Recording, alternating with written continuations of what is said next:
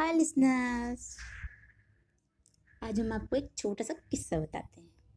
चलिए तो शुरू करें? शुरू करते हैं। ये है हमारे कक्का जी के बारे में, जो जा रहे थे गाँव की ओर। सड़क पर रास्ते में,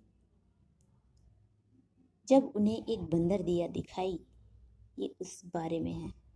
तो क्या हुआ? चलिए मैं आपको बताती हूँ। हमारे कक्का चले गाँव की ओर। सबको चढ़ाने की आदत थी उनकी। घनघोर बंदर दिया दिखाई, चढ़ाने की योजना बनाई। चढ़ा लिया जब जी भर कर, गाड़ी अपनी दौड़ाई, भुर। बंदर को भी उसी वक्त जाना था सड़क की दूसरी ओर। उसने भी कुछ चला के दिखलाई।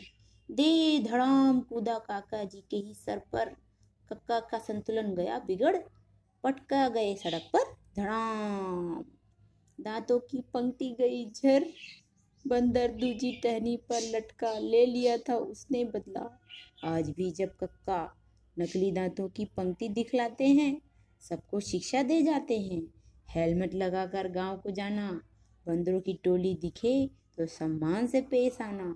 निकल जाना चुप, सर झुका कर कैसी लगी आपको ये पोयम हमारी? हमें ज़रूर बताना। Thank you. See you again.